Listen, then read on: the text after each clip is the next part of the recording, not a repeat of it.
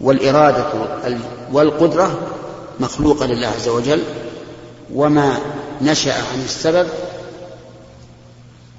فله آه، حكم المسبب أي أن ما نشأ عن القدرة والإرادة التي مخلوقة لله فإن خالق السبب التام خالق للمسبب. وبهذا نجمع بين الشرع والعقل بين الشرع والعقل.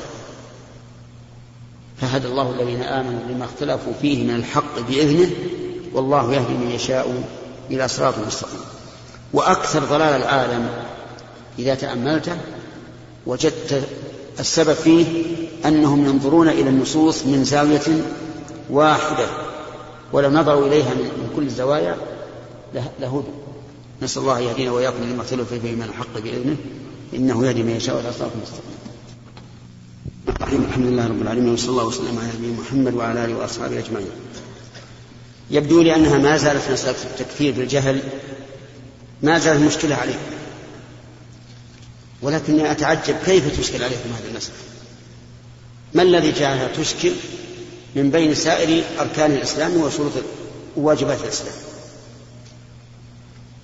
إذا كان الرجل يعذر بالجهل في ترك الصلاة وهي ركن من أركان الإسلام من أعظم أركانه مثل أن يكون ناشئا في بادية بعيدة عن عن المدن وعن العلم ولا يدري أنها واجبة. فإنه يعذر بذلك ولا ولا ولا تجب عليه ولا يلزمه قضاء وإذا كان إذا كان الجهل بالشرك لا يعذر به الإنسان فلماذا أرسلت الرسل تدعو قومها إلى توحيد الله؟ لأنهم إذا كانوا لا يعذرون به بالجهل معناه أنه أنهم عالمون به. فلماذا ترسل الرسل؟ كل رسول يقول لقوم اعبدوا الله ما لكم من إله غيره. وما أرسلنا من قبلك من رسول إلا نوحي إليه أنه لا إله إلا أنا فاعبدون فإذا كان الإنسان ينتسب للإسلام ويفعل شيئا كفرا شركا لكن لا يعلم أنه شرك. ولم ينبه لذلك. فكيف نقول بكفر؟ نحن أعلم هل نحن أعلم بهذا الحكم من الله؟ وهل نحول بين بين العباد وبين رحمة الله؟ ونقول في هذه المسألة سبقت غضب سبق غضبه رحمته؟ هذه مسألة يا إخواني ما هي عقلية؟ الكفر والتفسيق والتبديل حكم شرع يتلقى من الشرع. فإذا كان الله يقول ومن يشاقق الرسول من بعد ما تبين له الهدى ويتبع غير سبيل المؤمنين من بعد ما تبين له الهدى ويتبع غير سبيل المؤمنين نوله ما تولى. ويقول عز وجل وما كان الله ليضل قوما بعد إذ هداهم حتى يبين لهم ما يتقون. ويقول وما كنا معذبين حتى نبعث رسولا رسولا ليش يبين ويدعو للتوحيد. فإذا ارتفع العذاب هذا هو هو العذر.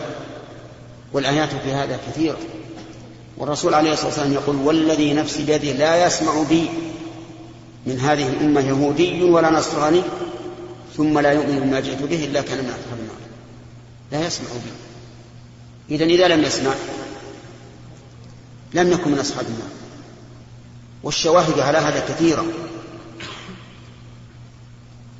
نعم بعض العلماء قال بذلك لكنه قول ضعيف. الأئمة على خلاف. على خلاف القول بأن الإنسان يكفر لا, لا يعذر بالجهل في الكفر. فكلام شيخ الإسلام رحمه الله مملوء بذلك أنه لا يكفر وكلام الشيخ محمد بن عبد الوهاب أيضا أنه لا يكفر الجاهل. وأنا الآن أتلو عليكم نصوصا من كلامه نقلتها أمكنني أن أقولها. أما كلام شيخ الإسلام كثير ما يمكن نقول لكن الفتاوي ارجعوا لها مملوءة بذلك.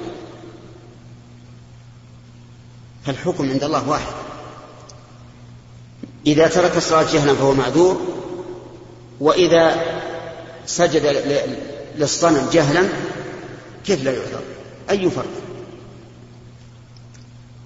وأما دعوى من ادعى أن الله أخذ العهد والميثاق علينا ونحن أمثال الذر بناء على صحة الحديث في ذلك فنحن لا نعرف لا نعرف هذا المثال. وكيف نكلف بما لا نعرفه؟ ولو كان هذا حجة ما احتيج إلى أن ترسل الرسل لدعوة الناس إلى عبادة الله. لأنها قد قامت الحجة من قبل. فأنا يعني أتعجب من كونكم لم تستوعبوا هذه المسألة. وهي مسألة لا فرق بينها وبين غيرها. ومن قال إن إن إن تارك الأصول يكفر وتارك الفروع لا يكفر تحداهم شيخ الإسلام. قال بينوا لنا ما هي الأصول والفروع. ومن الذي قسم الدين إلى أصول وفروع؟ إلا أهل الكلام. فهم يجعلون مثلا المسائل العظيمة فروعا لأنها عملية كالصلاة مثلا مع أنها أصل من أصول الإسلام. ويجعلون بعض المسائل الخبرية التي اختلف فيها أهل السنة يجعلونها من الأصول وهي محل خلاف. فالمهم إن, إن, إن هذه المسائل يجب أننا نتحرى فيها خصوصا مسألة التكفير. لا نكفر عباد الله بما أن يكفرهم الله به. أما ما نقلت عن شيخ الإسلام محمد الوهاب فها أنا أتوب عليه. أولا يقول رحمه الله في كتاب وجهه إلى من يصل إليه من المسلمين يعني نصيحة عامة قال أخبركم أني ولله الحمد عقيدتي وديني الذي أدين الله به مذهب أهل السنة والجماعة الذي عليه أئمة المسلمين. ثم مضى يقول؟ وأما التكفير. نعم آه مجلد واحد صفحة 51 وأما التكفير فأنا أكفر من عرف دين الرسول. أكفر من عرف دين الرسول. ثم بعدما عرفه سبه ونهى الناس عنه وعاد من فعله. وفي صفحة 56 في كتاب كتبه إلى عالم من أهل العراق مثل هذا الكلام سواء. وفي صفحة 65 في جواب سؤال ولا نكفر إلا ما أجمع عليه العلماء كلهم وهو الشهادتان. وأيضا نكفره بعد التعريف إذا عرف فعله ثم ماذا يقول؟ صفحة 66 وأما الكذب والبهتان فمثل قولهم إنا نكفر بالعموم ونوجب الهجرة إلينا على من قتل على أظهار دينه. وأننا نكفر من لم من لم يكفر أو من لم يكفر ومن لم يقاتل. ومثل هذا وأضعاف أضعافه فكل هذا من الكذب والبهتان الذي يصدون به الناس عن دين الله ورسوله. وإذا كنا لا نكفر من من عبد الصنم الذي على عبد القادر والصنم الذي على قبر أحمد البدوي وأمثالهما لأجل جهلهم وعدم من ينبههم فكيف نكفر من لم يشرك بالله إذا لم يهاجر إليه؟ صحيح هذا ولا لا؟ الصنم الذي على عبد القادر والصنم الذي على قبر أحمد لأجل جهله. لا نكفرهم لأجل جهلهم وعدم من ينبههم فكيف نكفر من لم يشرك بالله إذا لم يهاجر إليه؟ شيخ الإسلام أيضا له كلام أبين من هذا وأكثر وأعظم في أنه لا بد من قيام الحجة. والله عز وجل رحمته سبقت غضبه كيف يؤاخذ من لم يعرف؟ رجل يظن أن عبادة هذا الولي أنها قربة ولم ي... وهو مسلم يقول أنا أدين بدين الإسلام.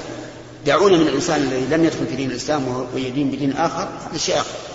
هذا حكمه حكم أهل الفترة لكن رجل يدين بالإسلام يصلي ويشهد أن لا إله إلا الله وأن محمد رسول الله ويصوم ويحج لكن يعبد الصنم ولم يأتيه أحد يقول ترى إن هذا يقول له إن هذا شرك. ولم يأتي هذا جهل.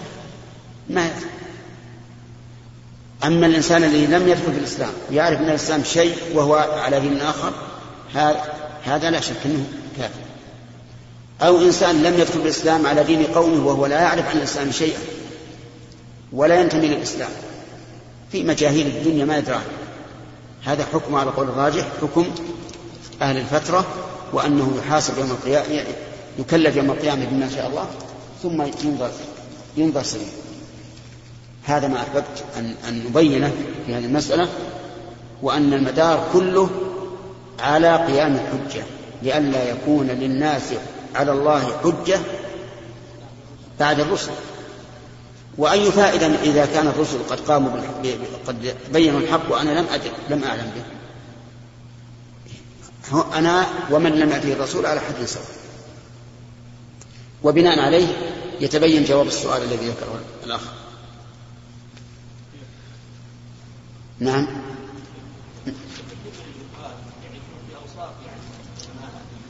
هذه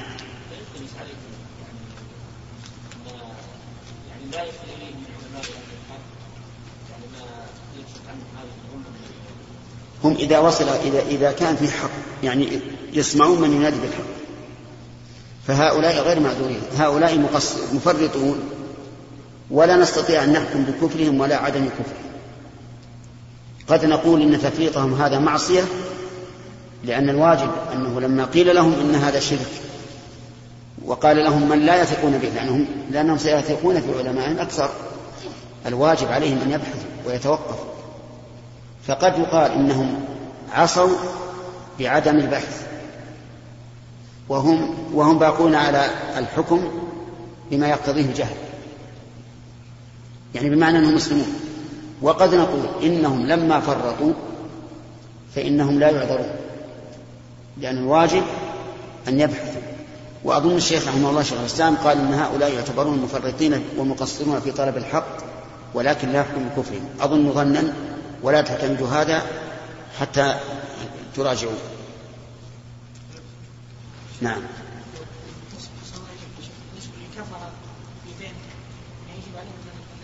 من؟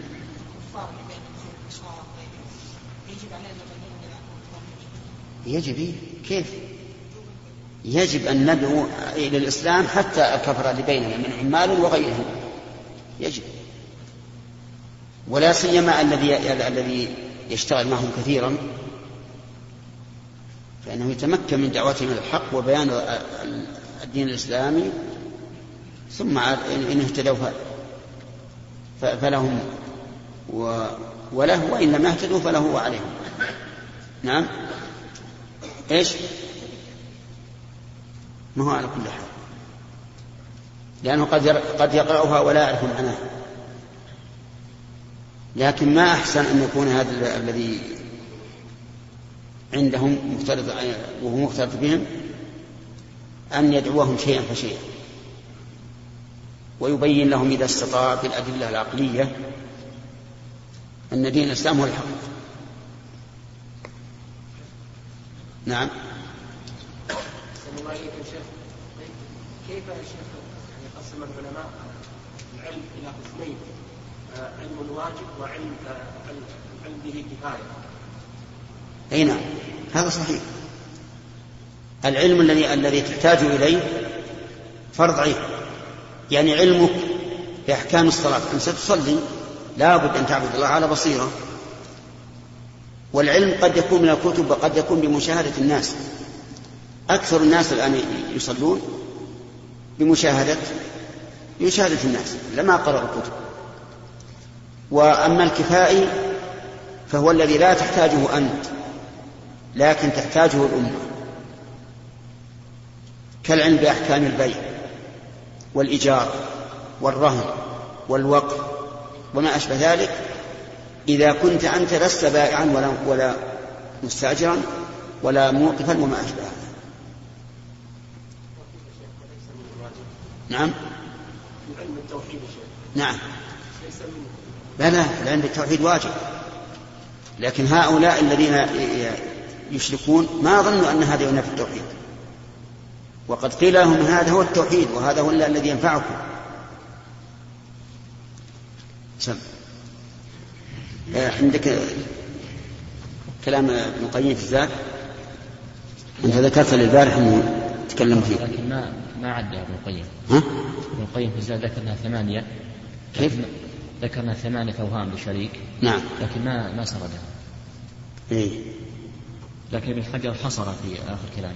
زين طيب أعطني جينا بالقسطلاني لكن ما دام حصرها نعم. بس يقول ما حصرها ما إذا كان وقف على موضع. ها؟ إن كان وقف على موطن ما وقفت عليه. ما حصرها حصلها بسم الله الرحمن الرحيم. الحمد لله والصلاة والسلام على رسول الله.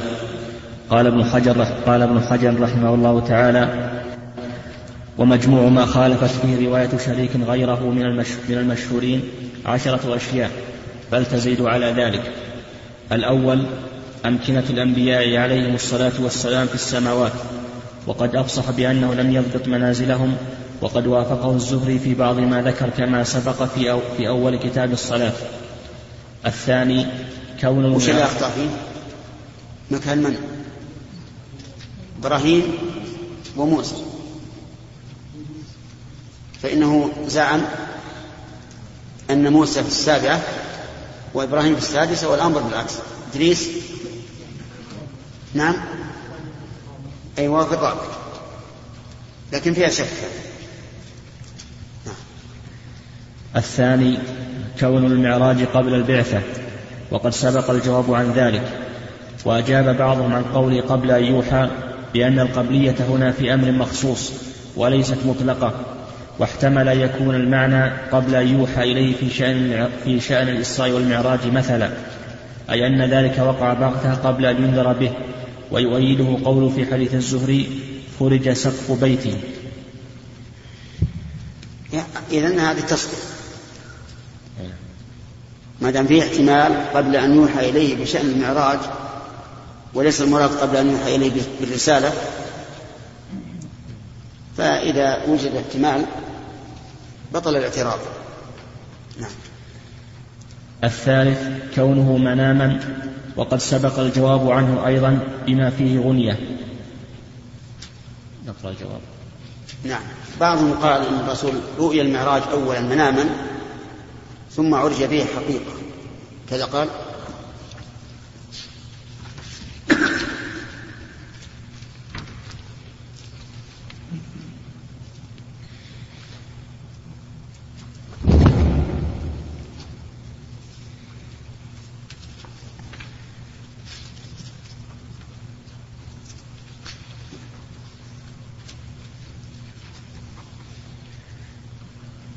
قوله وهو نائم؟ قال بعضهم نعم. فقال بعضهم إنه نائم وقال بعضهم إن العين نائمة والقلب يقظان. نعم. يمكن قبل هذا. نعم. سبق؟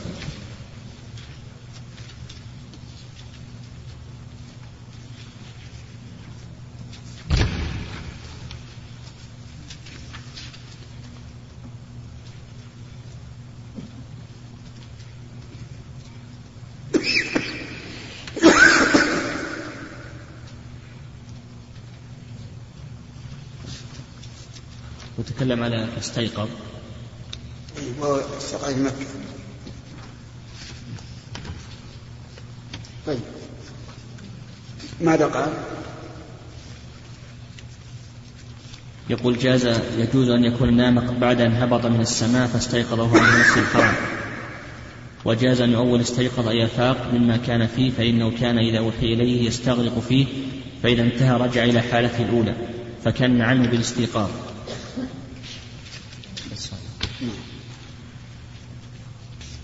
إذا سقط الاعتراض لأنه في احتمال لا الثاني ضعيف لكن الأقرب أنه بعد أن نزل. نام نام وهو على البراق. ثم استيقظ في مكة. أو معنى استيقظ في مكة يعني جاء وقت استيقاظه وهو عند طلوع الفجر في مكة. أو يقال اللفظ غير محفوظة وننتهي. نعم. الرابع مخالفته في محل سدرة المنتهى وأنها فوق السماء السابعة بما لا يعلمه إلا الله. والمشهور أنها في السابعة أو السادسة كما تقدم. والصحيح أنها في السابعة. لأن اسمها يدل على ذلك سدرة المنتهى. ولا انتهاء قبل السماء السادسة. نعم. الخامس مخالفته في النهرين وهما النيل والفرات وأن عنصرهما في السماء الدنيا. والمشهور في غير روايته أنهما في السماء السابعة وأنهما من تحت سدرة المنتهى. صحيح. ولا أجاب عن هذا؟ لا ما هنا ما جاب هذا يمكن أن يجاب عنه بأنهما يمران بالسماء الدنيا. يمران بالسماء الدنيا لكن نظرا لكثرة ما يعترض على هذا الحديث على سياق شريك لا ينبغي أن نؤول هذا التأويل البعيد أو المستكرة في نظر المحدثين. بل نقول هذا من جملة الأوهام التي عدت عليه في هذا في هذا السياق. وإلا فمن الممكن أن يقال إنهما إن أصلهما في في سدرة المنتهى ويمران بالسماء الدنيا من أجل نزولهما إلى الأرض. وحينئذ لا يكون في وهم.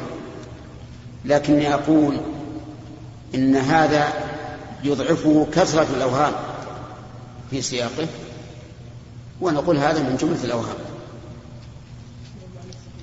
نعم. في المعنى الصحيح أنه من من من من سدرة المنتهى. منبعهما من سدرة المنتهى.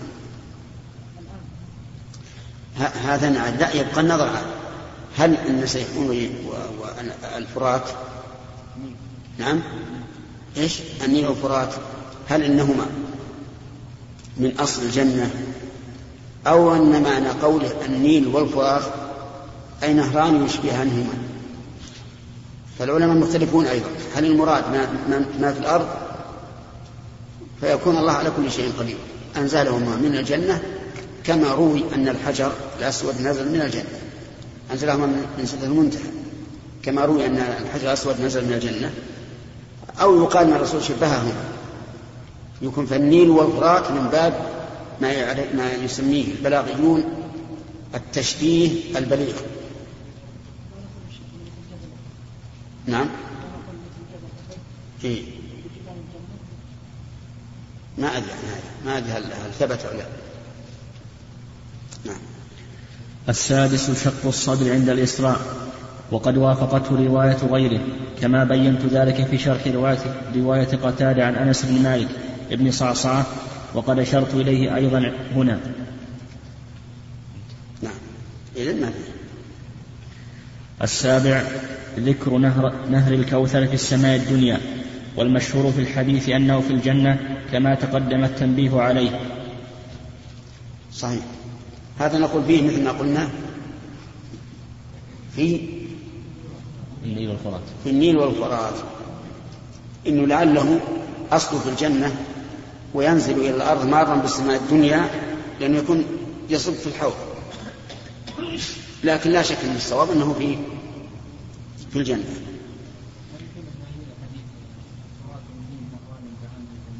إيش؟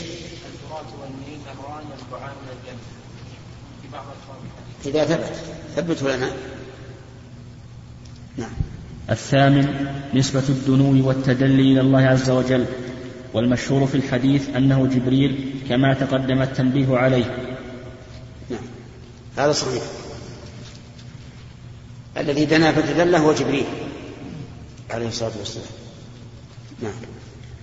التاسع تصريحه بأن امتناعه عليه الصلاة والسلام من الرجوع إلى سؤال ربه التخفيف كان عند الخامسة ومقتضى رواية ثابت عن أنس أنه كان بعد التاسعة. العاشر قوله فعلى به الجبار فقال وهو مكانه وقد تقدم ما فيه. عشان مكانه ما الذي فيه؟ ماذا قال؟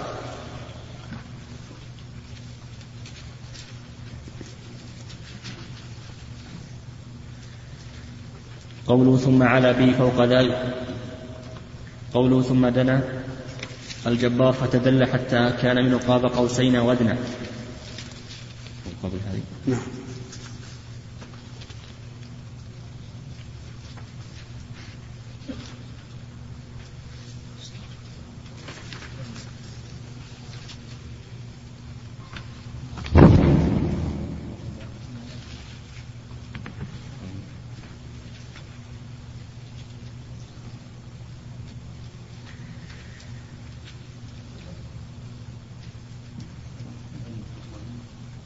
ثم على فوق ذلك.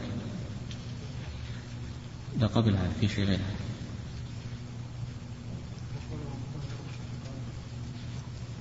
صفات كم؟ إن شئت فعلا به إلى الجبار فقال وهو مكانه.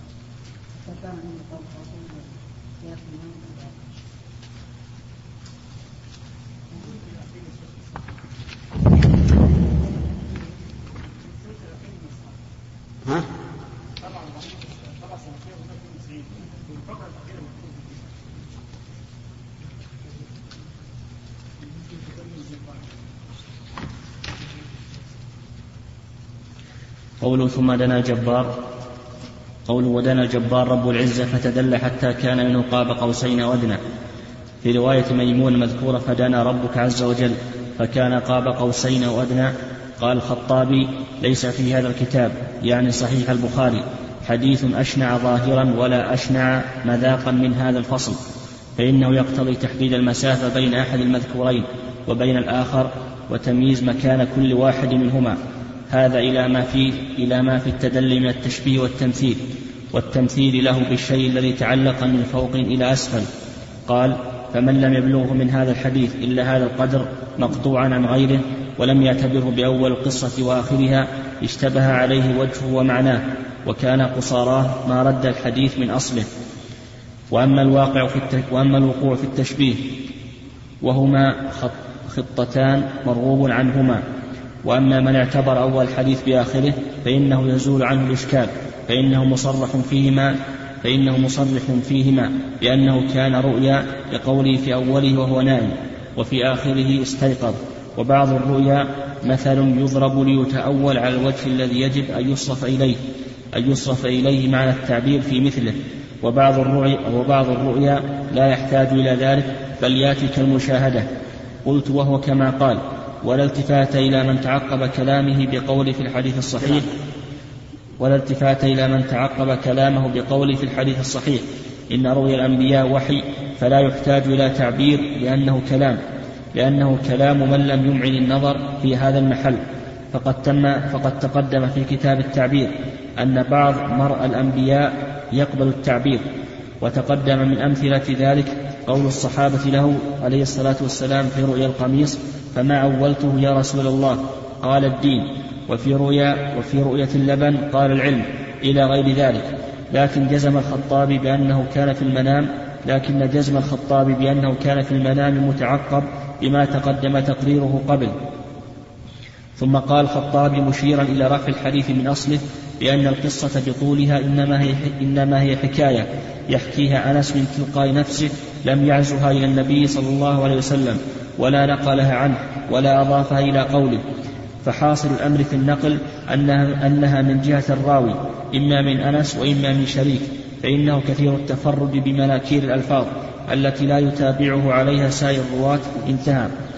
وما نفاه من أن أنسا لم يسند هذه القصة إلى النبي صلى الله, صلى الله عليه وسلم لا تأثير له فأدنى أمره فأدنى أمره فيها أن يكون مرسل صحابي أن يكون مرسل صحابي فإما أن يكون تلقاها عن النبي صلى الله عليه وسلم أو أو عن صحابي تلقاها عنه. ومثل ما اشتملت عليه لا يقال بالرأي فيكون له حكم الرفع. ولو كان ولو كان لما ذكره تأثير لم يحمل حديث لم يحمل حديث أحد. روى مثل ذلك لم يحمل حديث أحد روى مثل ذلك على الرفع أصلا وهو خلاف عمل المحدثين قاطبة لم يحمل حديث أحد روى ذلك. لم يحمل حديث أحد روى, ذلك روى مثل ذلك على الرفع أصلا وهو خلاف عمل المحدثين قاطبة فالتعليل بذلك مردود. ثم قال الخطابي إن الذي وقع في هذه الرواية من نسبة التدلي للجبار عز وجل مخالف لعامة السلف والعلماء وأهل التفسير من تقدم منهم ومن تأخر. قال والذي قيل فيه ثلاثة أقوال.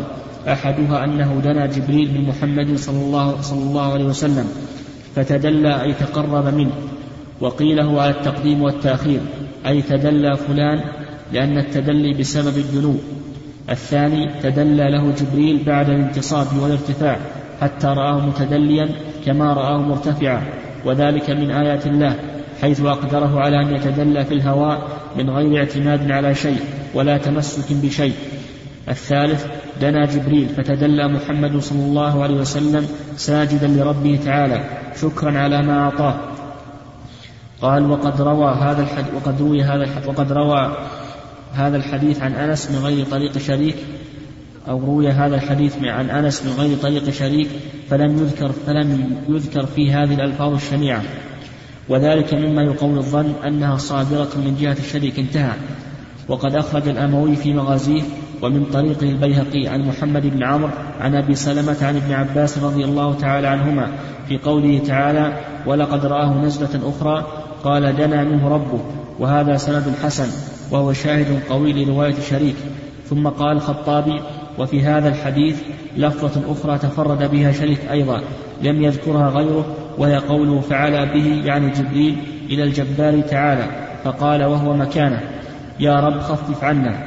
قال والمكان لا يضاف إلى الله تعالى وإنما هو مكان النبي صلى الله عليه وسلم في مقامه الأول الذي قام فيه الذي قام فيه قبل هبوطه انتهى.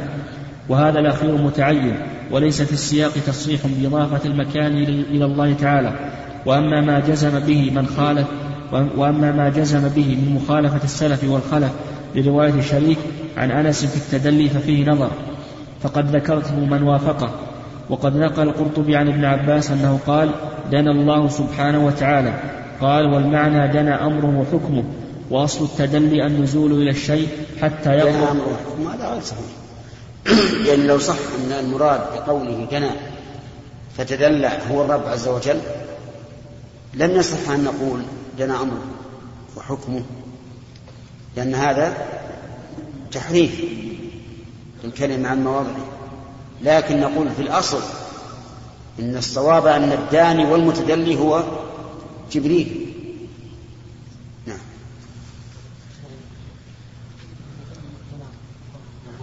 نعم. بين النجم ما هو ظاهر الحديث المعراج هو ما في سورة النجم. ما في سورة النجم إشارة إلى المعراج. نعم. واصل التدلي النزول إلى الشيء حتى يقرب منه.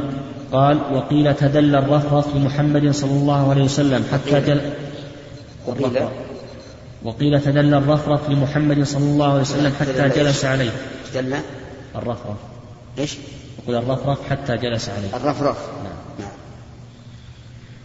ثم دنا محمد من ربه انتهى. وقد تقدم في تفسير سورة النجم ما ورد من الأحاديث في أن المراد بقوله رآه أن النبي صلى الله عليه وسلم رأى جبريل له ستمائة جناح. ومضى بسط القول في ذلك هناك. ونقل البيهقي نحو ذلك عن أبي هريرة. قال فاتفقت روايات هؤلاء على ذلك. ويعكر عليه قوله بعد ذلك فأوحى إلى عبده ما أوحى. ثم نقل عن الحسن أن الضمير في عبده لجبريل والتقدير فأوحى الله إلى جبريل وعن الفراء التقدير فأوحى جبريل إلى عبد الله محمد ما أوحى. وقد أزال العلماء إشكاله فقال القاضي عياض في الشفاء إضافة الدنو والقرب إلى الله تعالى أو من الله ليس دنو مكان ولا قرب زمان وإنما هو بالنسبة إلى النبي صلى الله عليه وسلم إبانة لعظيم منزلته وشريف رتبته. وبالنسبة إلى الله عز وجل تأنيس لنبيه وإكرام له ويتأول فيه ما قالوه في حديث ينزل ربنا إلى السماء وكذا في حديث من تقرب مني شبرا تقربت منه ذراعا وقال غيره الدنو مجاز عن القرب المعنوي. هذا أيضا خطأ. هذا خطأ. فإن المراد بنزول الله عز وجل نزوله حقيقة إلى السماء الدنيا وكذلك تقربه إلى عبده حقيقة. نعم. وقال غيره الدنو مجاز عن القرب المعنوي لإظهار عظيم منزلته عند ربه تعالى والتدلي طلب زيادة القرب وقاب قوسين بالنسبة إلى النبي صلى الله عليه وسلم عبارة عن لطف المحل وإيضاح المعرفة وبالنسبة إلى الله إجابة سؤاله ورفع درجته. وقال عبد الحق في الجمع بين الصحيحين زاد فيه يعني شريكا زيادة مجهولة وأتى فيه بألفاظ غير معروفة وقد روى الإسراء جماعة من الحفاظ فلم يأتي أحد منهم بما أتى به الشريك والشريك ليس بالحافظ وسبق إلى ذلك أبو محمد بن حزم فيما حكاه الحافظ أبو الفضل أبو الفضل ابن طاهر في جزء جمعه سماه الانتصار لأيام الأنصار فنقل فيه عن الحميدي عن ابن حزم قال لم تجد البخاري ومسلم في كتابيهما شيئا لا يحتمل مخرجا إلا حديثين.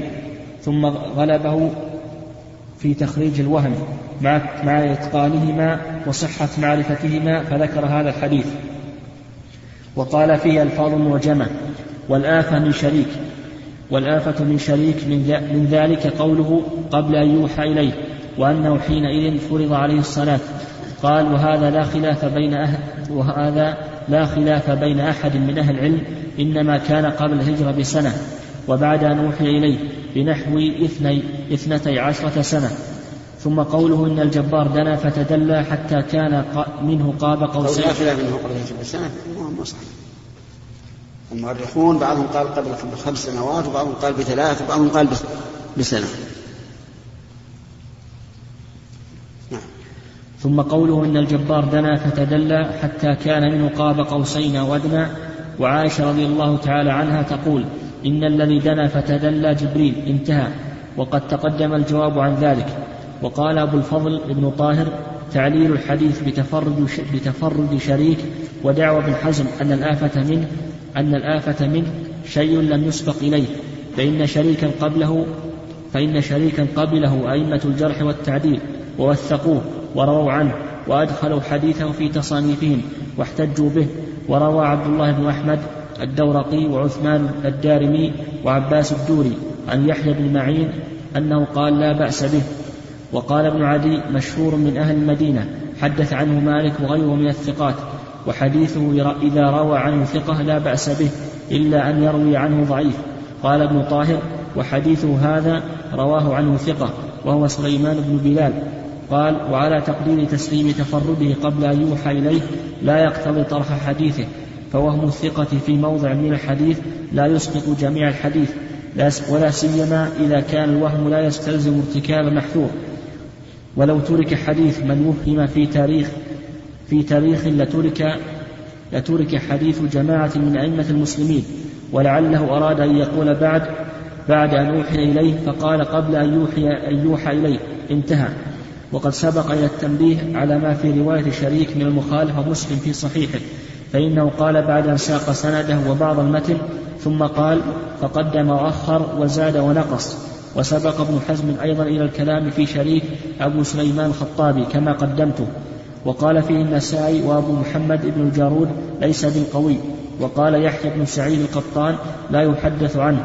نعم قال محمد بن سعد وأبو داود ثقة فهو مختلف فيه فإذا تفرد عد ما ينفرد به شاذا وكذا منكرا وكذا منكرا على رأي من يقول منكر والشاذ شيء واحد والأولى التزام ورود المواضع التي خالف فيها غيره والجواب عنها إما بدفع تفرده وإما بتأويله على وفاق الجماعة. ومجموع ما خالفت فيه رواية شريك غيره. وذكر. ذكر. نعم نقرأ المخالفات؟ أو ما ما قرأته لكن باقي فيها. ها؟ قرأنا بعضها. طيب. العاشر. وذكر 12 طيب كمل. يقول الحادي عشر رجوعه بعد الخمس. والمشهور في الأحاديث أن موسى عليه الصلاة والسلام أمره بالرجوع بعد أن انتهى التخفيف إلى الخمس. فامتنع كما سأبينه. الثاني عشر زيادة ذكر التور في الطست. وقد ذكر؟ ذكر التور في الطست. وقد تقدم ما فيه فهذه أكثر من عشرة مواضع. في هذا الحديث لم أرها مجموعة في كلام أحد ممن تقدم. وقد بينت في كل واحد إشكال من استشكله والجواب عنه إن أمكن وبالله التوفيق. وقد جزم ابن القيم في الهدي بأن في رواية شريك عشرة أوهام عشرة أوهام. لكن عد مخالفته لمحال الأنبياء أربعة منها وأن وأنا جعلتها واحدة فعلى طريقته تزيد العدة ثلاثة وبالله التوفيق. هذا ما وجدته في الهدي. عجيب. لكن في الهدي ذكرنا ثمانية ولا لا صرنا يمكن بعضهم متداخل نعم. إذا كم كان؟ ويقولنا عشر. ذكر ثمانية. يقول عبد الرحمن ثمانية. هو صرح بين ثمانية باللفظ. هو ذكرنا ثمانية باللفظ. من؟ ابن القيم. أي ثمانية. لعل لعل ابن حجر يكون فيه مخالفة تتضمن شيئين فيعدها شيء. على كل حال المعروف عند العلماء أنه إذا اختلفت اختلف الثقات في شيء فيؤخذ بالأوثق ويكون ما خالفه إذا كان من ثقة شاذا وإن كان من ضعيف صار منكرا. هذا المشهور. نعم. نقول إن ما خالف شريك ما, ما خالف شريك غيره فيه ينقسم إلى قسمين. القسم الأول ما يمكن تخريجه على وجه يوافق الآخرين كما ذكرنا تو أسقطنا كم واحد. والثاني ما لا يمكن فيقال إن شريك رحمه الله لم يحفظ ويؤخذ بما بما عليه الأكثر. ها؟ هذه القاعدة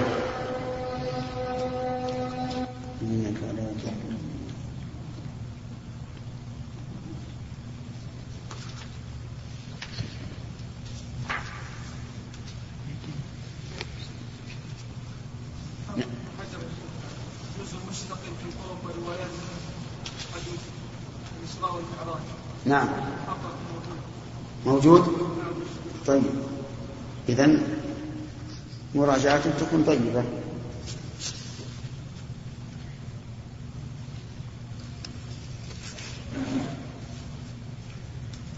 نعم بسم الله الرحمن الرحيم. قال البخاري رحمه الله تعالى في باب قول الله تعالى فلا تجعلوا لله أندادا. حدثنا قتيبة بن سعيد قال حدثنا جرير عن منصور عن أبي وائل بسم الله الرحمن الرحيم. بقي علينا من الآيات. نعم قال مجاهد تكلمنا في الدرس الماضي عن اختلاف أهل الملة في خلق أفعال العباد. وبينا أن الناس انقسموا في ذلك إلى ثلاثة أقسام. الأول يا خالد ماذا قال؟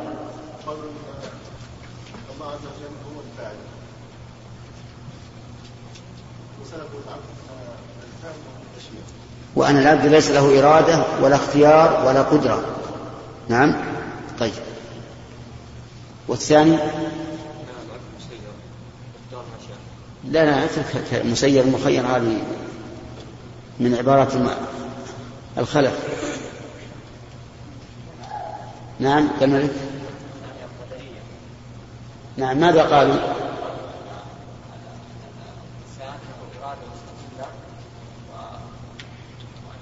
قالوا إن أفعال العبد بإرادة منه مستقلة.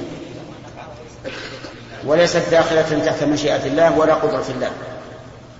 كذا؟ طيب. والثالث؟ ماذا قال؟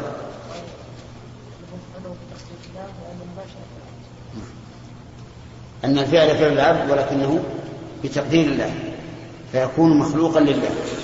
كيف ذلك وجهه؟ الله. لا وجه. كون فعل العبد مخلوقا لله.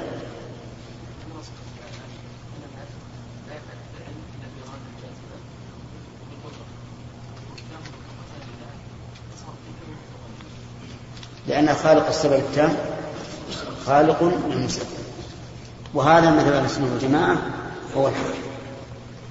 ذكرنا في الدرس الماضي أن القدرية نظروا إلى المعقول وأعرضوا عن المعقول والجبرية نظروا إلى المنقول وأعرضوا عن المعقول. كيف ذلك عباس؟ الجهمية نظروا إلى الآيات والأحاديث التي وردت بالتقدير وإثبات القدر. فقالوا بها وقالوا إن الإنسان مجبور على فعله ولا يستوى عامة أنها عامة طيب. المعتزلة الذين أنكروا الفرج فنظروا إلى واقع الإنسان. أنه يختار أن يفعل ويختار أن يترك. فقالوا ورد في بعض الآيات يخطب فعل إلى العبد. فقالوا إن العبد هو الذي يخلق فعله ونفى القدر وأيضا ترتب الجزاء على فعل العبد. لأنه لو كان مجبورا عليه لم يحمد على فعله ولم يجاز عليه. طيب. أيها. أيها الإخوة في ختام هذه المادة نسأل الله أن نلقاكم في لقاءات متجددة. مع تحيات مؤسسة الاستقامة الإسلامية للإنتاج والتوزيع في عنيزة. شارع هلالة رقم الهاتف والناسخة الهاتفية. صفر ستة ثلاثة ستة أربعة ثمانية ثمانية ثمانية صفر. والرقم الثاني صفر ستة ثلاثة ستة أربعة خمسة ثمانية ثمانية صفر. ورقم صندوق البريد اثنان وخمسمائة وألف.